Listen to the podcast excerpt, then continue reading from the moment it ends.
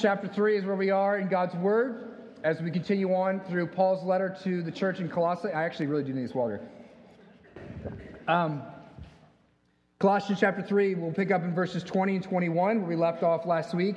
Also, turn your Bible to Ephesians chapter 6, which is where we'll be in verses 1 through 4 this morning. We read the parallel text from Paul's letter to the church of Ephesus as well. Hear God's word. Children, obey your parents in everything, for this pleases the Lord. We saw last week, and then this week, what we'll be focused on is verse 21. Fathers, do not provoke your children, lest they become discouraged. Ephesians gives us a little more information, and that was kind of Paul. In verses 1 through 4 of chapter 6, if you want to turn over there, should also be on the screen for you. Children, obey your parents in the Lord, for this is right. Honor your father and mother. This is the first commandment with a promise that it may go well with you and that you may live long in the land. Fathers, do not provoke your children to anger, but bring them up in the discipline and instruction of the Lord. This ends the reading of God's holy and infallible word. May the grass wither and the flower fade, but the word of God stand forever. We pray with me. Jesus, I pray that you would do your work this morning to instruct our hearts and our minds. Lord, I confess that I am I have fear and trepidation because this is um, there's so much here um, and it's weighty and we feel so guilty as parents so often. I pray for those who are older and have already sent their children out of the home, and to hear these things may bring up regret. I pray that they live by the grace of Jesus. That, Lord, the mercy of Christ would be upon them. I pray for those in this room who are, are parents in the midst, midst of it, in the thick of it, of young children now, that, Lord, you would give them grace and mercy, that there would be means of wisdom to be gleaned here, but again, would be people who get up every day and embrace the grace of Jesus and then seek to do their best to instruct and disciple their children. And for those who are single here, or those who don't have children yet, who are married and look forward to that, Lord, I pray that you prepare their hearts for this. Lord, to give them the weight of what they're walking into perhaps in the future, would give them a seriousness of discipling their own lives and shaping their lives according to Christ Jesus. We ask this in the name of your Son. Amen. All right. I have a little bit of feedback, David. Um, this week, uh, we're going to look at, I'm going to do something a little bit different, or at least it makes me uncomfortable. Here's how I normally, I like to give you the clear call, the commands of Scripture, and say, this is what you ought to do. And then I like to say, here's the gospel of Jesus Christ and how Jesus fulfilled it for you. And light of what Jesus has done for you, how that empowers you to obey God's word. Well, the problem is, even though I split this passage into children and parents, I realized this week as I was studying for the parents and I had so much information, I realized all I'm going to get to is really the call and I can't get to the gospel. And so um, I, I, plead your pardon this week. Um, uh, preach to yourself the gospel throughout the week. I'm going to give you lots next week uh, in regards to how to apply and appropriate the gospel into this area of your life as parents. Uh, and yes, that does mean we will be focusing on parents on Easter Sunday. Um, that, that's okay. That's allowed. Um, if you've been in this church, I've preached on the resurrection seven times in my three and a half years here, so I've covered it rather sufficiently. So if you really need to hear a resurrection sermon, go listen to the podcast. Uh, everybody else here will be creasters, and they only ever get to hear about Jesus' birth and Jesus' resurrection. So let's give them something else. Um, it's going to be good, really. I mean, already, right? It's going to be great. It's going to be huge. The poll numbers out are, it's, it's already, I've gotten great word about it. It's going to be awesome. You'll be okay. All right, so this week we look at the call to parent. Next week we'll look at the power and the hope of parenting in the gospel. All right, let's dive right in. We begin with the responsibility to parents and whose responsibility it is. That's what we're going to look at first. Then we'll look at the instructions and get into a lot of wisdom details as what it looks like to disciple and instruct your, your children. And then finally, we'll look at uh, the goal of parenting to close our time this morning. But the responsibility of parents. Well, who does it say is responsible to parent the children in this verse? You might notice that it doesn't say here that, sh- that it's parents that are to keep from provoking their children and disciplining, instructing them. Instead, it's very specific. It says, daddies. It says fathers. Fathers. Now, uh, there is obviously, it applies to both fathers and mothers, to parents in general here, but Paul is specifically speaking to fathers. And why is that? Well, there's a couple reasons. One is maybe both historical and anthropological, that's the study of man. And, uh, and then the other is a more kind of responsibility and biblical reason. But one is this the historical reason is that Paul is writing in a time that both Jews and Gentiles alike, the father is known as the king of the household. He's an autocrat. All power lies with him. And fathers were apt, as is still the case, to abuse the power and the leadership position that they have. Under Roman law, a father could do whatever he wanted to with his children. Therefore, what we actually find is that many fathers, that if they didn't like the idea of their child, if their child was deformed in some way, if their child was not the gender that they liked, usually if it was a female, they would go leave that child out in the woods. They would take the child down to the beach and let the tide take the child out, or they would kill the child themselves. Kids, be glad you don't live in Rome. This is how fathers, and in fact, the early church was known for its graciousness and love and became known for its sacrificial service because it would go out into the woods and find these children. They would, Christians would hang out on the beach, on the rocks, trying to save the babies that would be left out before the tide would take them out. This, was how, this is how Roman fathers, and even sometimes Jewish fathers, treated their children. And yet, Paul is very countercultural, similar to when we looked at husbands and wives a couple weeks ago, that where women were seen as men's property in that day, that here it says, Paul says, no, no, no, no, no, no. No, no. They are made in God's image. They are special in my sight. You are to love and care for your wives. And so it is with children as well. That fathers didn't, didn't, didn't get to abuse their authority, they were to use their authority to serve their children. All right, so that's one reason why he's speaking specifically to fathers. The other is simply the responsibility reason. Fathers are the ones that God holds responsible, and therefore he speaks directly to them. God says they are the ones who are answerable as to how the children turn out. And they are the ones who are ultimately responsible how children are to be discipled and instructed in the home. Now, this is a problem because many dads are simply flat out not interested in this. They're way too interested in the success, their success idol at work, and gaining power or money. They're way too interested in their hobbies or their sports, and they're not as interested in being the ones who oversee the discipline and instruction of their children. This is an old, old stat, but I'm going to bring it up anyways. James Dobson, who is the head of Focus on Family for many, many years, describes a study, one study that was done of middle class American families and fathers who were asked in the, in the questionnaire how long they spent, how many minutes or how long a day did they spend with their children. In particular, their one year old child is what the study was on. And the father's reply was 20 minutes a day, that on average, the middle class father spends 20 minutes a day with his child. Well, what they did was the researchers then uh, put mics in the house and Mike, the dad, and what they actually found was no, he doesn't spend 20 minutes a day, but on average spends 37 seconds interacting with their one year old child each day. God says that men are the ones who are primarily responsible, and therefore I think we need to do a little bit better than 37 seconds, and probably better than 20 minutes as well. So, dads, you're responsible for this. You're the ones who are uh, specifically Paul speaking to, and I am going to speak in general to parents this morning, but I want you to take that to heart. Now, two other people to speak to who are not dads this morning that this has implications for. First, if you're a single man, if you're a single man, this responsibility, what, what this means is you should not, you should not take up a marriage or any sexual activity, physical intimacy with a woman until you are willing to take up this role.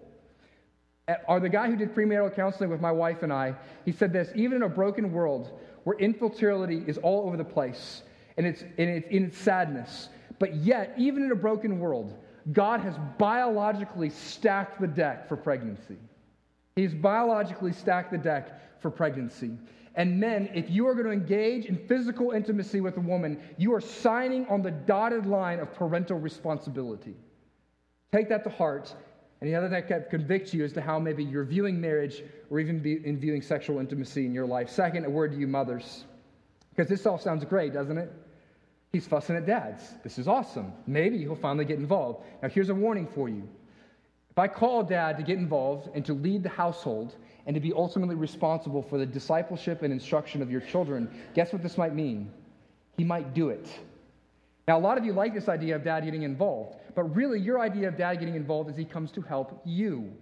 You still control, you still lead. It's you get to determine how the family is raised and led, and he's supposed to help you. In reality, what we see here is it's the man's responsibility, and he's asking and pleading for your help. Understand what you're asking for when you ask for your husband to be involved. You're asking for him to take leadership in this area, and they ought to, and you ought to be willing to let him do that, even with his flaws and his failings in that area. All right, so that's the responsibility. Second, we'll spend the majority of our time this morning is on the instructions for parenting. And we see two instructions here this morning. First, a negative instruction, which is essentially saying, don't do this, which is don't provoke or exasperate your children, is what it says. And then there's a positive instruction to parents, which is to they are actively to be engaging in the discipline and instruction of their children. Now, I'm going to deal with the second one, the positive one first, because the first, the, the, the negative um, uh, instruction for us as parents, can best be understood in light of the call to us to disciple and instruct our children. So let's look at that first. Two words we are to disciple, I mean, discipline, and we are to instruct our children. They are obviously, these words are going to be connected to one another. There's going to be a lot of bleed over. It's going to happen at the same time. But let me splice them out to fully understand them best. Discipline, what does that mean? comes from the word, Greek word paideia, and this is most often translated discipline, which is the root word disciple. But understand that the range of meanings for this word is translated in many different ways. It can have positive connotations and negative connotations to it. Some translate the same word as nurture or training, which has a positive connotation to it. Others translate it with a more negative connotation, such as chastening or correcting or holding accountable. To discipline, though, what we see is to shape a person, to shape the, the rough edges off their life, that's a negative, and to um, nourish and, um, and, and to nurture the positive parts of who your children are and shape them. That's what dis- discipline is and who God wants them to be. And the broad reach of this word helps us understand and apply what discipline should look like. We should be instructing our children's hearts and their lives altogether. So that's what discipline is. Now, the practices of discipline, what this means is that it should engage with the way we discipline our children should involve both positive and negative consequences for their lives. It should be both punitive aspects and positive aspects to our discipline. This means to our, our responses to our children's behaviors and demeanors and attitudes and displays of their heart affections should elicit from us negative consequences when they disobey God and positive consequences when they obey God and obey us. First, there ought to be negative consequences. Negative consequences is what we classically think of as discipline, which is removing blessings from their life, removing privileges from their life, and often sometimes inflicting some sort of pain in their life. Now, very, very briefly, I don't have time to dive into this very much, but this does involve, we see biblically, that you may spank that there may be a physical means of going about discipline. Now, understand that when the word discipline is used in the scriptures, it is not only referring to that, but it is in the realm of acceptable discipline for a parent. Now, if they don't do it without anger, if it's not done in an abusive way, if it's done in a loving way. Listen to some of these verses from Proverbs. Proverbs 13:4 says this, "Whoever spares the rod hates his son, but he who loves him is diligent to discipline him." Don't spare the rod. Now, some people would say that the rod is referring to what shepherds would use, and really it was a guiding force in their life. One particular writer named Jonathan Merritt, who writes for Christianity Today, Christianity Today has pretty much come out and, uh, against spanking in any form whatsoever, and Merritt is the main, main guy they get to write against it. Now, Merritt it says nice things in a lot of different places, but he's frankly biblically illiterate in most issues. He doesn't seem to actually study all of God's word, but he picks and chooses the verses that he wants to focus on. Because it says this in Proverbs 23 13 and 14 Do not hold back discipline from the child. Although you strike him with the rod, he will not die. I don't think that's meaning guiding.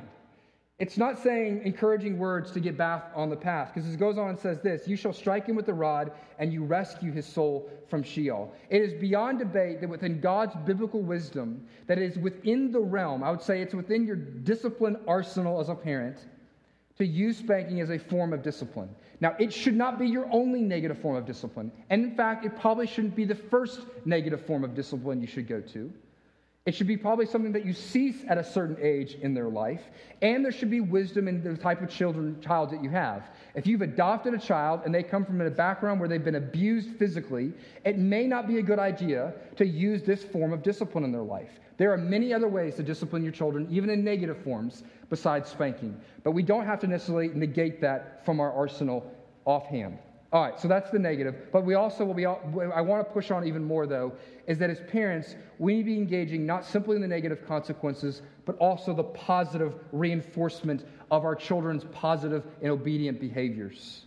This is one of the things my wife and I had a aha moment with our second born this year in which he was not responding very well to the negative consequences in his life. He is highly sensitive. He's kind of he's easily shamed, and, and, and so we are finding that he was not it wasn't producing a whole lot of good fruits out of him. And what we begin to do is using more positive reinforcement and blessings in his life. Instead of simply saying, obey and you'll get negative consequences, instead now we say, if you obey, there's positive consequences, or if you disobey, there's negative consequences and being extremely encouraging with him.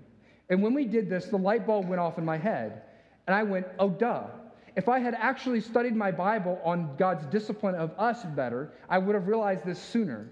You see, what we see in the, in the Old Testament and the New Testament, that when God is your parent, when He is in a covenant relationship with you, He does not simply give you negative consequences for your disobedience, but in fact, He may primarily actually give you blessings for your obedience. That his means of motivating you to obey and bringing discipline into your life is not simply to punish you, but it's to bring blessings and to encourage you. We see this throughout. We actually saw this last week with children. The first, the first commandment with a promise. It is a positive promise to obey parents. So, parents, use all that is at your disposal in regards to negative and positive discipline. Now, the demeanor of your discipline of your children is really important. Discipline should be corrective, not vindictive. It should be corrective, not manipulative, uh, not a selfish anger or selfish capitulation. Selfish capitulation is when you don't discipline your children because you're scared of what they're going to think of you. But you discipline out of love and affection for them. Our responses, one great response, uh, tell to look at your life and go, as my heart response towards my children loving as I discipline them, is when your children sin and disobey you, do you get angry or you get anguished? One of the ways in which I know I am most, I am most clearly walking with God, in which I am walking by the power of the Spirit, is that when I react, my internal reaction to my children's sin and to the, the sin of people in the church, since I get to involve my, myself in a lot of that as well, is that instead of getting angry, I am anguished, anguished. I am saddened by their behavior. Anger, understand this, particularly you fathers, but yes, probably you mothers, since you're with them a lot more, even maybe than the dads, is this anger is a relationship killer. Anger is the emotion that, all, that dominates all other emotions and affections. You can communicate affection in so many other ways, but if you get angry at your children over and over and over again, it is going to dominate and cloud out those loving ways in which you care for your children. I'd also say this some parents get angry, other parents are just simply cowards. You don't get angry. You simply remove yourself. You so desperately need your children to love you and to approve of you that you refuse to take up this call to discipline your children. Parents, please discipline your kids. It's better for all the rest of us when we have to hang out with your kids for one thing. That's selfish on my part, but it's more importantly, it's good for your children. It is a means of loving them, of blessing your children. This is what it talks about in Hebrews 12 in God's relationship with us. It doesn't say that God disciplines us because he's mad at us. He disciplines us, it says, because he loves us. And in fact, if God doesn't discipline you, it says, you're not his son. It says this in Proverbs 3 11 and 12 My son, do not despise the Lord's discipline or be weary of his reproof, for the Lord reproves him who he loves, as a father the son in whom he delights. So discipline your kids. That's positive commandment one for us. Second, we are to instruct our children. And discipline and instruction will often go hand in hand. They'll be, ha- be happening at the same time. But this word instruction is a different word. It's a wonderful word. It's the word, Greek word noutheteo, which is where we get the word counsel. You may have heard of nouthetic counseling, which is biblical counseling. Primarily, is what people mean by that. They're using the Bible to instruct and to guide. And that is the word that undergirds instruction. There, this is a how to word, a guiding word, a that's the focus that's given here. It has to do with dialoguing with your children and reasoning and listening to them and persuading them. And discipline, you're laying down and holding up the rules. But in counseling, you're listening to them and you're coaxing them and you're loving them and you're bringing them along and showing them how, not only what they have to do, but how they can obey God. This word, nouthesia, is in the Greek word, is what we see here, is often translated admonition. You'll see this in other translations Some, some do the instruction, some are admonition. And what admonition literally means is putting in the mind. It says, in the fear and admonition of the Lord. To admonish in the Lord means that you are putting in your, in your child's mind the Lord and his desires and his commands. You're acknowledging, you're, you're saying, this is what God wants you to, how he wants you to think and how he wants you to live. And where does God tell us about his thoughts and how he wants us to live? In his word.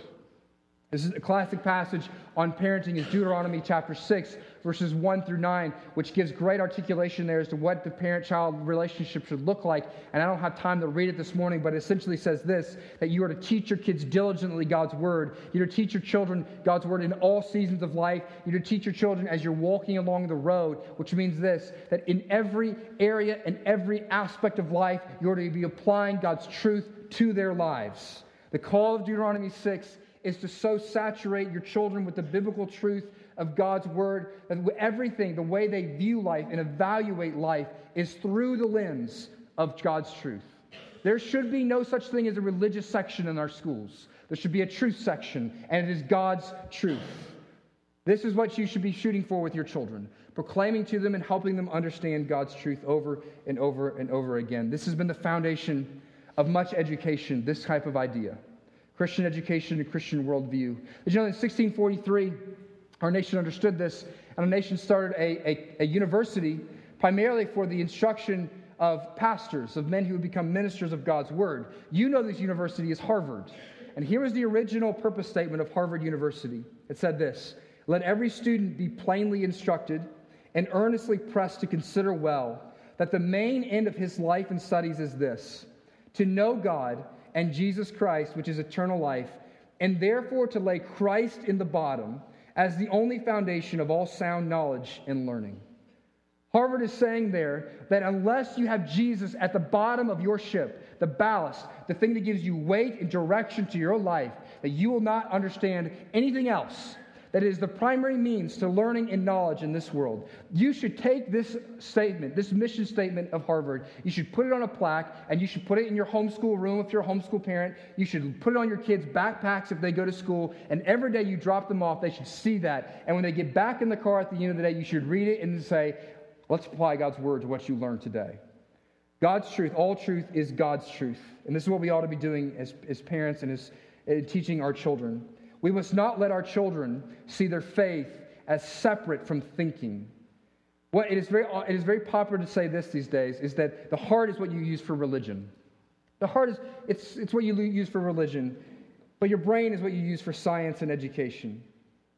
Not according to the Bible. In fact, we see in the greatest commandment it says this. It says the Bible says to love the Lord your God with all your heart. Is that all it says? No, but all your soul and all your mind. We are to have a reasonable, rational faith. We are told to have our minds transformed by Jesus Christ, to have our minds so informed by the truth of God's word that we think God's truth after Him. Parents, you ought to see your children as this as water, hot water, and God's word is the tea bag that you're going to stick in there. And with the heat in their life, the suffering and your discipline and your instruction, that hot water, that, that tea bag is going to seep into all aspects of that water, to every aspect of their mind and their hearts and the way they live your life. Parents, are you equipping yourselves? Do you have a strategy for this? What are practical ways to instruct your children in this? I'm just going to give you a couple this morning before we get to what is so exasperating for our children. And that's this. First, practical ways to instruct your kids. First, you got to have family devotions. Your kids won't be able to apply God's word unless they know God's word. Now, Family devotions for a lot of people seems very daunting. It's really not that hard. I'll tell you, here's, here's the order it goes in our household. It lasts for 15 minutes. I turn to Cade and I say, Cade, what song would you like to sing? Jesus Loves Me. Okay, let's sing Jesus Loves Me. Good stuff. All right, when we open Jesus Storybook Bible or somewhere devotional and we read for like 8 to 10 minutes and I simply ask them questions of what they're hearing. And then, we, and then we, I say, okay, what prayer requests do you guys have? What do you want to thank God for? And we each take turns praying. Then I turn to Lila and I say, Lila, what song do you want to sing to close us in our devotional time? And usually that's every move we make. And then, and then that's it 15 minutes. We, if you do this four and five times a week, your children, by the time they leave your household, will have had time in God's Word thousands of times. Thousands. The little things daily to getting your kids in God's Word. Second, use God's community. God has given you a church. God has given you good books written by great Christians. God has given you good sermons. God has given you good friends. Utilize it. Don't keep your kids away from Christian community. Don't prefer their baseball team over their church friends. There is wisdom in having your kids. Now, that doesn't mean I don't want you engaged in mission. You should be engaged in mission. But you, they should have good friends and they should be involved in the church. Third, you should talk about your own faith. You should talk about your own failings and your own repentance. Religion and, Christianity should not be simply that's talk time, that's talked about this, this separated time, 15 minutes for family devotions or why we're at church. But you should bring the faith alive by talking about how what God means to you, what God has done in your life. Some say, I don't want to impose my faith upon my children. Well, let me tell you this if you don't impose your faith on your kids, someone else will. The most die-hard atheist has a faith. Everyone is walking around this world with a worldview. There is no such thing as separation from church and state because everybody is part of a church. It may be the church of one, and they're probably the God of it, but it is a church. It is a religion and it is a worldview. They are going to give your children their worldview and ask them to live by it. Give your children your worldview and your faith is what will save them. This is what was so important in my own life. When I was a young teenager, my father, we, we began reading books together. On Saturday mornings, uh, we would each read a chapter throughout the week, and on Saturday mornings, we would get together, we would read, read we'd go over the chapter and what we learned that week. And, and the books were wonderful. They were great. It was great books. They were lovely. But what was most transformative for me during that time is my dad would over and over again say, This is what I'm learning from this. This is what I've learned in my past. These are the mistakes I've made. Don't let the lie, don't let people tell you that you shouldn't share your kids of your own mistakes. Now, you've got to be wise as to when you tell them which mistakes you made. But don't think that just because you made certain mistakes, if you tell your kids those mistakes, that they're inevitably going to follow in the footsteps of that you went through. You communicate repentance. You show your kids what it looked like to trust in Jesus, to live by the grace of God. I don't remember anything my dad said, but I know that those meetings with him on Saturday mornings changed my heart and it changed my life. Lastly, practical ways to instruct your kids is simply you got to be available.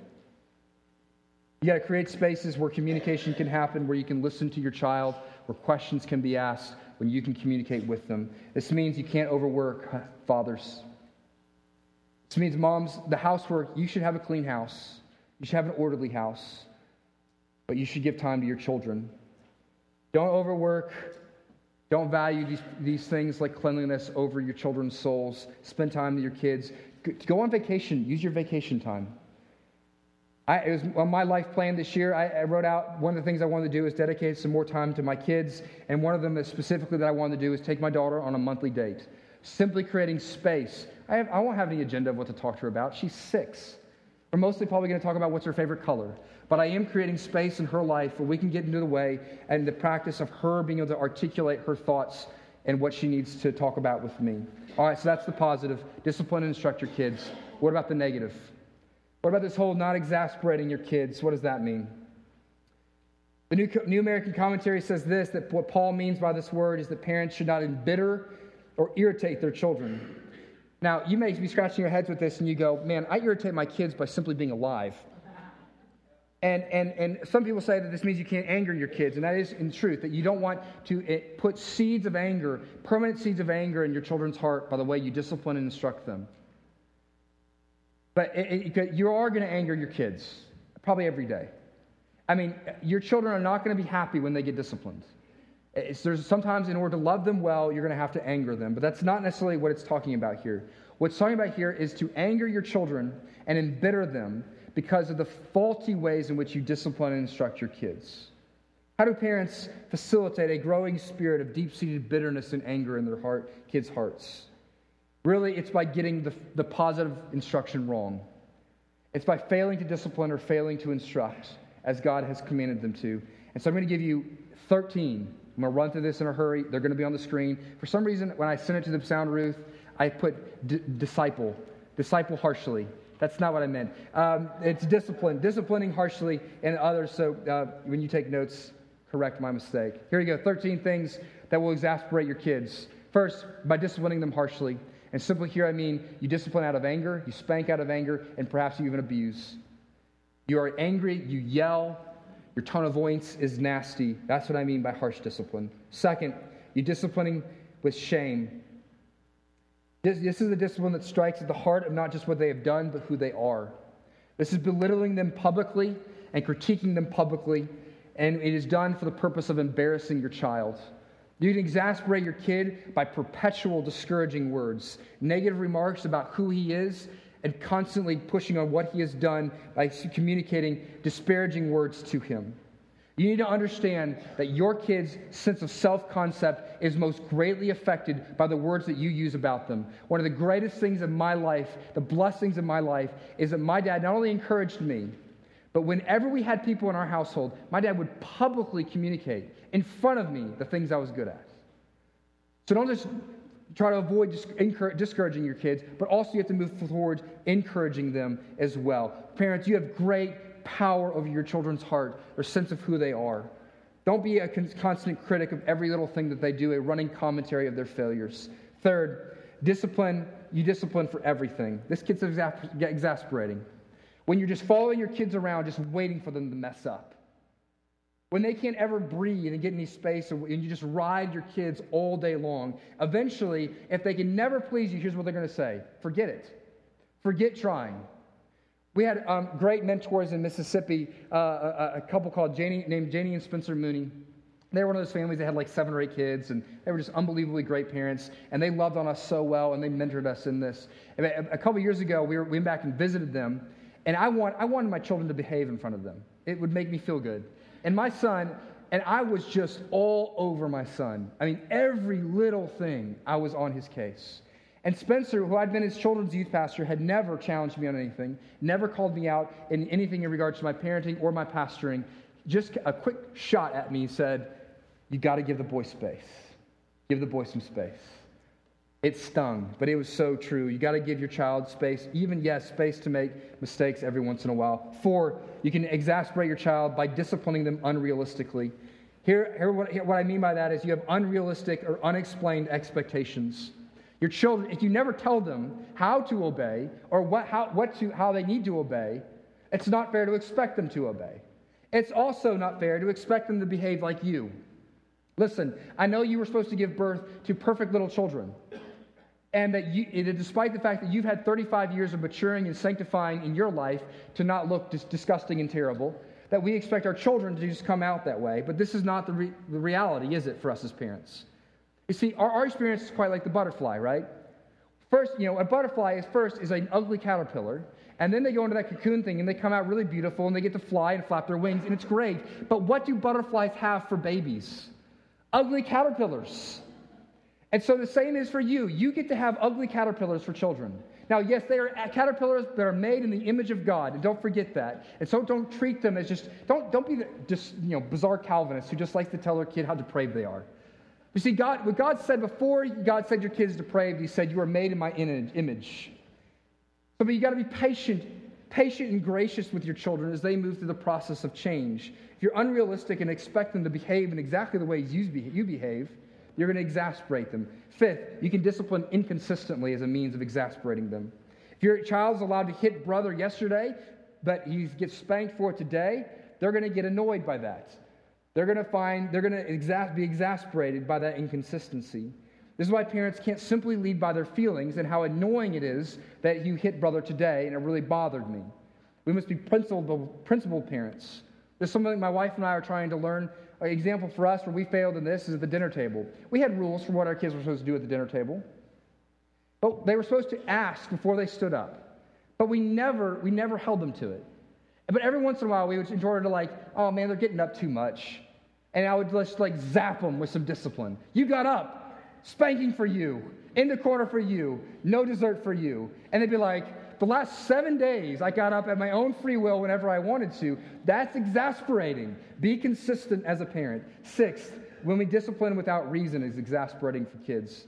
By this, I mean you need to explain why they need to obey. Now, understand this, kids. Your job is to obey first and ask questions later. And parents, you should teach your, kids that. But you should allow your kids to ask good questions. Now, listen, we, we don't want our kids running in the middle of the road and us telling them they got to get out of the road and them saying, hey, let's have an intellectual argument as to why I should get out of the road. That's not the right time for that. But there is places, particularly when you have laws and commandments in your household that are not exactly biblical commandments.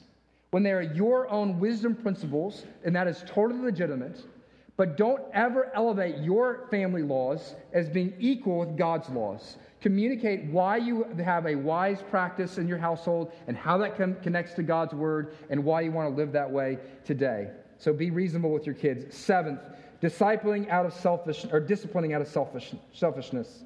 Simply what I mean by this is you punish your kids because they've gotten in your way. And they know it. Kids know it when they're getting dis- disciplined simply because you're annoyed with them, simply because they're an irritation in your life. That's seventh. Eighth, when you discipline your kids unevenly. This is what I was talking about with my son earlier in regards to blessings and cursings. If discipline is always negative, if it's always punitive, and they can never win, they never get encouragement, they never get blessings for obeying, this is going to become discouraging and embittering to them. Nine, when you discipline, but also withhold forgiveness and restoration. Holding your children's faults and failures over him or her is not Christ like. And in fact, God says if you fail to forgive, he might just fail to forgive you. That's actually a biblical principle.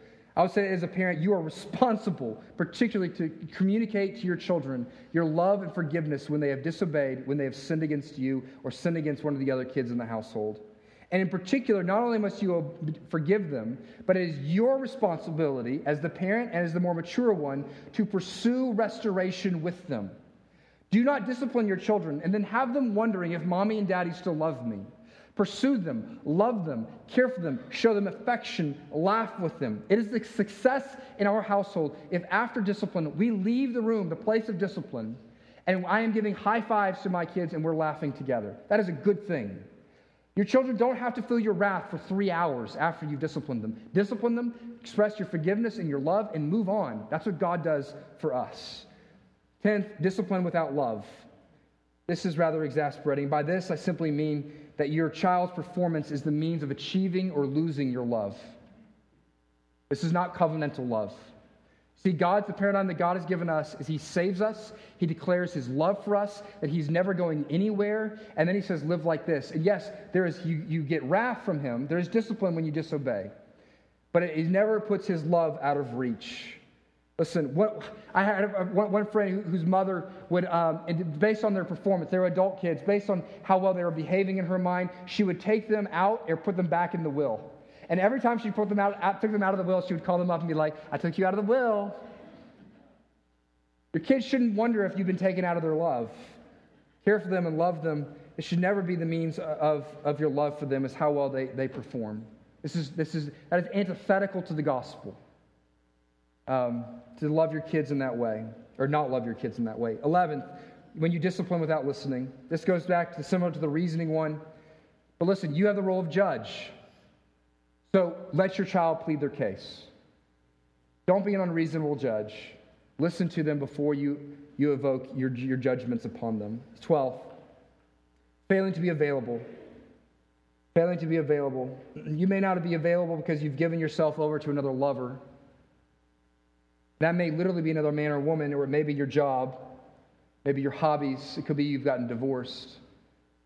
Read about one woman who um, her parents got divorced at the age 10. Her dad was the one who, who told her about it. And he came in and he said, Honey, um, your mother and I are going to get a divorce. She said, Daddy, wait, what? I don't understand. And he said, Yeah, we're not, we don't get along anymore. And, then she, and, and he says, I, I have my bags packed. I'm going to the airport. I'm leaving in an hour. Daddy, I don't, I, I don't get it. Why can't you stay here and live near us? I have someone waiting for me in New Jersey, he said. Daddy, oh, am I, am I ever going to see you again? Are you going to forget about me? Oh, absolutely not. I could never forget about you. We'll work, we'll work something out.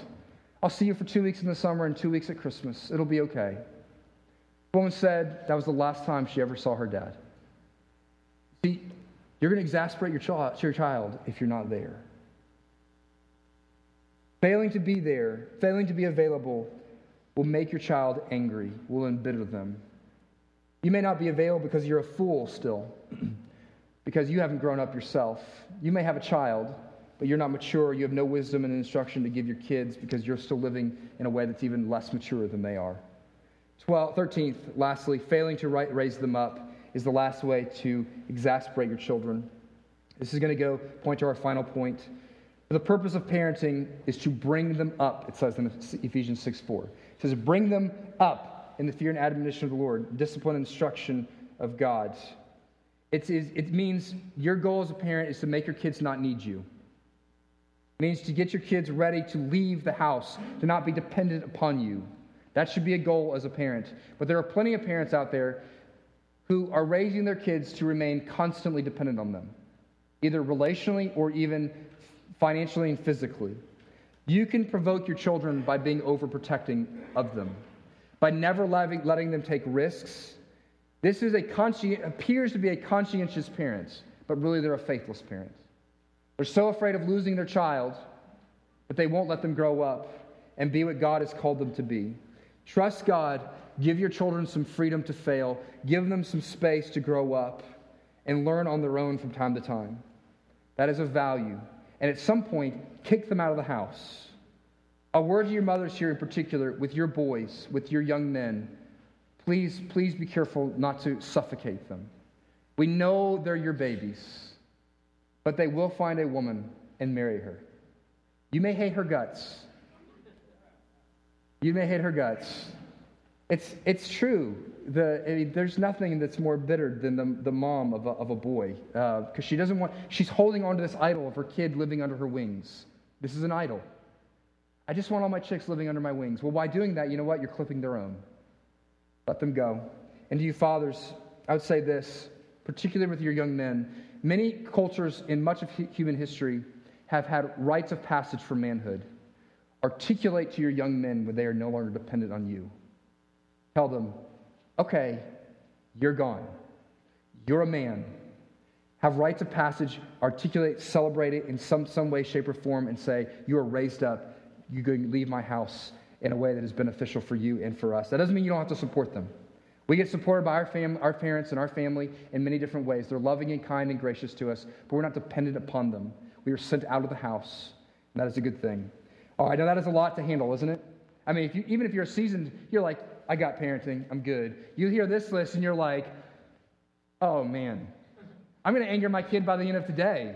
Actually, I might anger them by the time we get to the car today. And that's probably true. It's probably true. You, you will. Now, I, what I want to do this morning to end our time is to talk about motivating, a motivating vision for you, just to finish.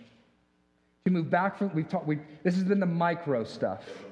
I want to talk, move back and look at the macro for just a second and look at the greater goal of parenting. Ephesians 6 4 says this to bring them up. The very second you bring a child home from the hospital, you're teaching your children not to need you, and you're teaching them and getting them ready to leave you. And this is the biblical pattern. Genesis, we see in Genesis that we are to leave our parents, that we are to cleave to our spouses, to our husbands or wives, and we are to multiply and have dominion and dynasty over the world. This is what we see in Genesis. It's Psalm 127, verse 3.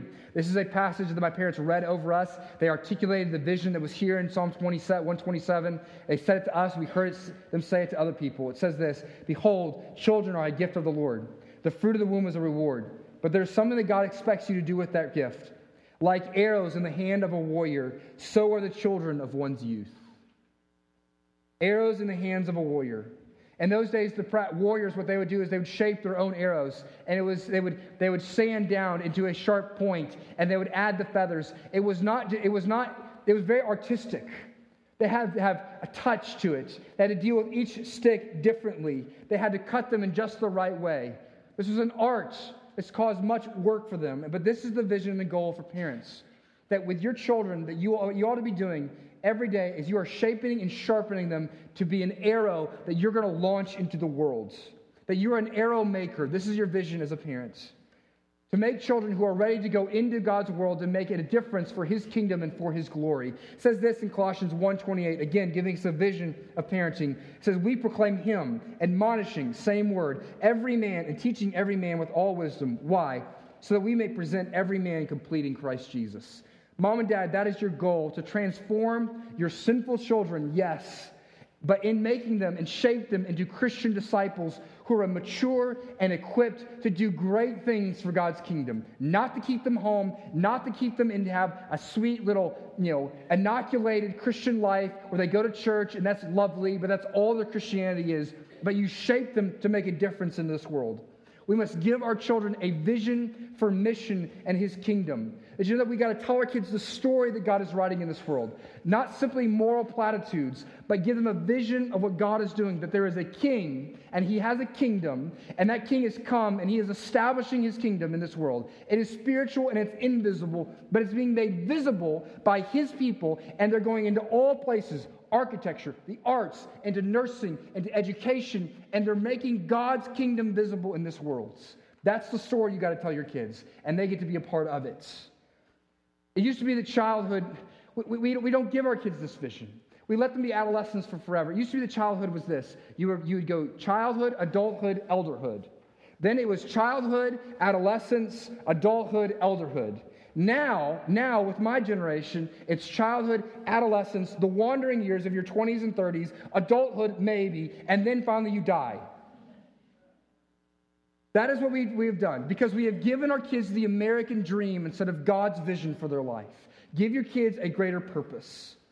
You see, if you're my age, you may have had a grandparent who fought in World War II. You ask your parent, hey, what were you doing in your 20s and 30s? Uh, yeah, I was fighting in the South Pacific.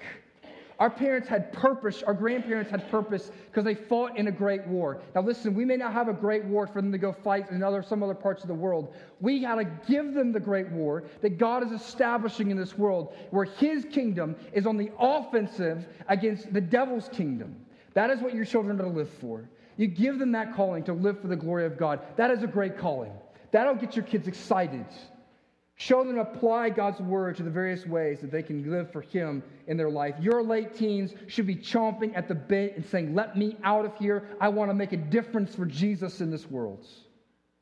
We ought to do this in our churches by what we celebrate and what we praise. There was a woman in a church in Boston, she led, she litigated and led the, one of the greatest and largest environmental cleanups in American history. They cleaned Boston Harbor. Apparently, it was still messy from the Boston Tea Party. And so it was one of the greatest environmental uh, projects ever in 100 years in America. Her church never acknowledged it. They did acknowledge that she taught second grade Sunday school. Now, I want you to teach second grade Sunday school. We need lots of second grade Sunday school teachers. But we also should acknowledge the fact that when our people are engaged and are doing great things for God's kingdom, even outside of the church walls, you understand why your children drift away? It's because we've given a Christianity where they go and have a really good job, and then Christianity is passing out bulletins on Sunday. That's their Christianity. Are your kids going to get excited by that? I wouldn't get excited by that.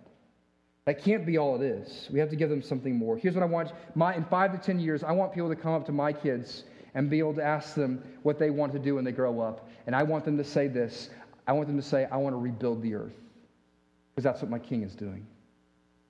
You give your kids that vision that they are called to rebuild the earth, to bring God's kingdom to bear upon this world. One final story to close this morning. Parents, this is a vision I would love for you to have of what it would look like to send your kids out as arrows into the world. It's about John Paton. And he writes John Paton was one of the great uh, missionaries, evangelical missionaries in the 19th and 20th century. He was from Scotland. And he articulates that his dad was the form, most formative influence in his life and in, in shaping his missionary zeal. And he gives this account 40 years after he had left home about his walk from his home in, in Scotland to the train where he was going to go to Glasgow to do inner city ministry and to go to seminary. And during this 40 mile walk, he remembers it and he writes this about that time. He says his father walked with him for the six miles. For the first six miles, his counsels and tears and heavenly conversation on that party journey are fresh in my mind and heart as if it had been but yesterday. And tears are on my cheeks as freely now as then, whenever, whenever this memory steals me away to that scene. For the last half mile or so, we walked together in unbroken silence my father, as was his custom, carrying his hat in hand, his lips kept moving in silent prayers for me, and his tears fell fast when our eyes met each other in looks for which all speech was vain. We halted on reaching the appointed parting place. He grasped my hand firmly for a minute in silence, and then solemnly and affectionately said, God bless you, my son. Your father's God prosper you and keep you from all evil. Unable to say more, his lips kept moving in silent prayer. In tears, we embraced and parted. I ran off as fast as I could, and when about to turn the corner in the road where he could see, lose, he would lose sight of me, I looked back and saw him still standing, head uncovered where I had left him, gazing after me. Waving my hat adieu, I rounded the corner and was out of sight in an instant. But my heart was too full and sore to carry me further, so I darted into the side of the road and I wept for a time. Then, rising up cautiously, I climbed the dike to see if he yet stood where I left him, and just at that moment I caught a glimpse of him climbing the dike and looking out for me. He did not see me, and after he gazed eagerly in my direction for a while, he got down, set his face toward home, and began his return. His head still uncovered. I watched through blinding tears till his form faded from my gaze, and then hastening on my way, vowed deeply and oft, by the help of God, to live and act so as never to grieve or dishonor such a father and mother as he had given me. A vision for you, parents, we give you the gospel for the power of it next week. Will you pray with me?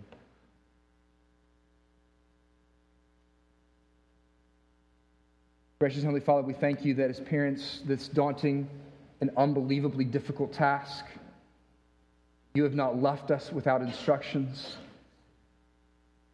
but you have given us your word Gracious Heavenly Father, I pray that first and foremost that we would be parents who know your word and then lean on you in prayer. That we would be parents who, who lead in our parenting by leading in prayer in our household, confessing the fact that we cannot even come close to carrying out even some of the things that we talked about today. Gracious God, I pray that we would, we would work hard and we would labor to cast a vision for our kids that is greater than the American dream, that is greater than merely even doing evangelical church life as it has become to be known. But Lord, give our kids a vision of the kingdom.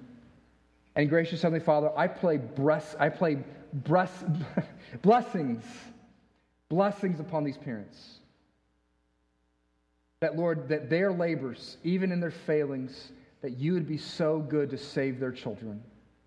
That they would be able to send their kids off one day knowing that they love you and that their kids are going to make a difference in this world for the glory of your name and for the furtherance of your kingdom. We ask this in the name of your precious Son. Amen.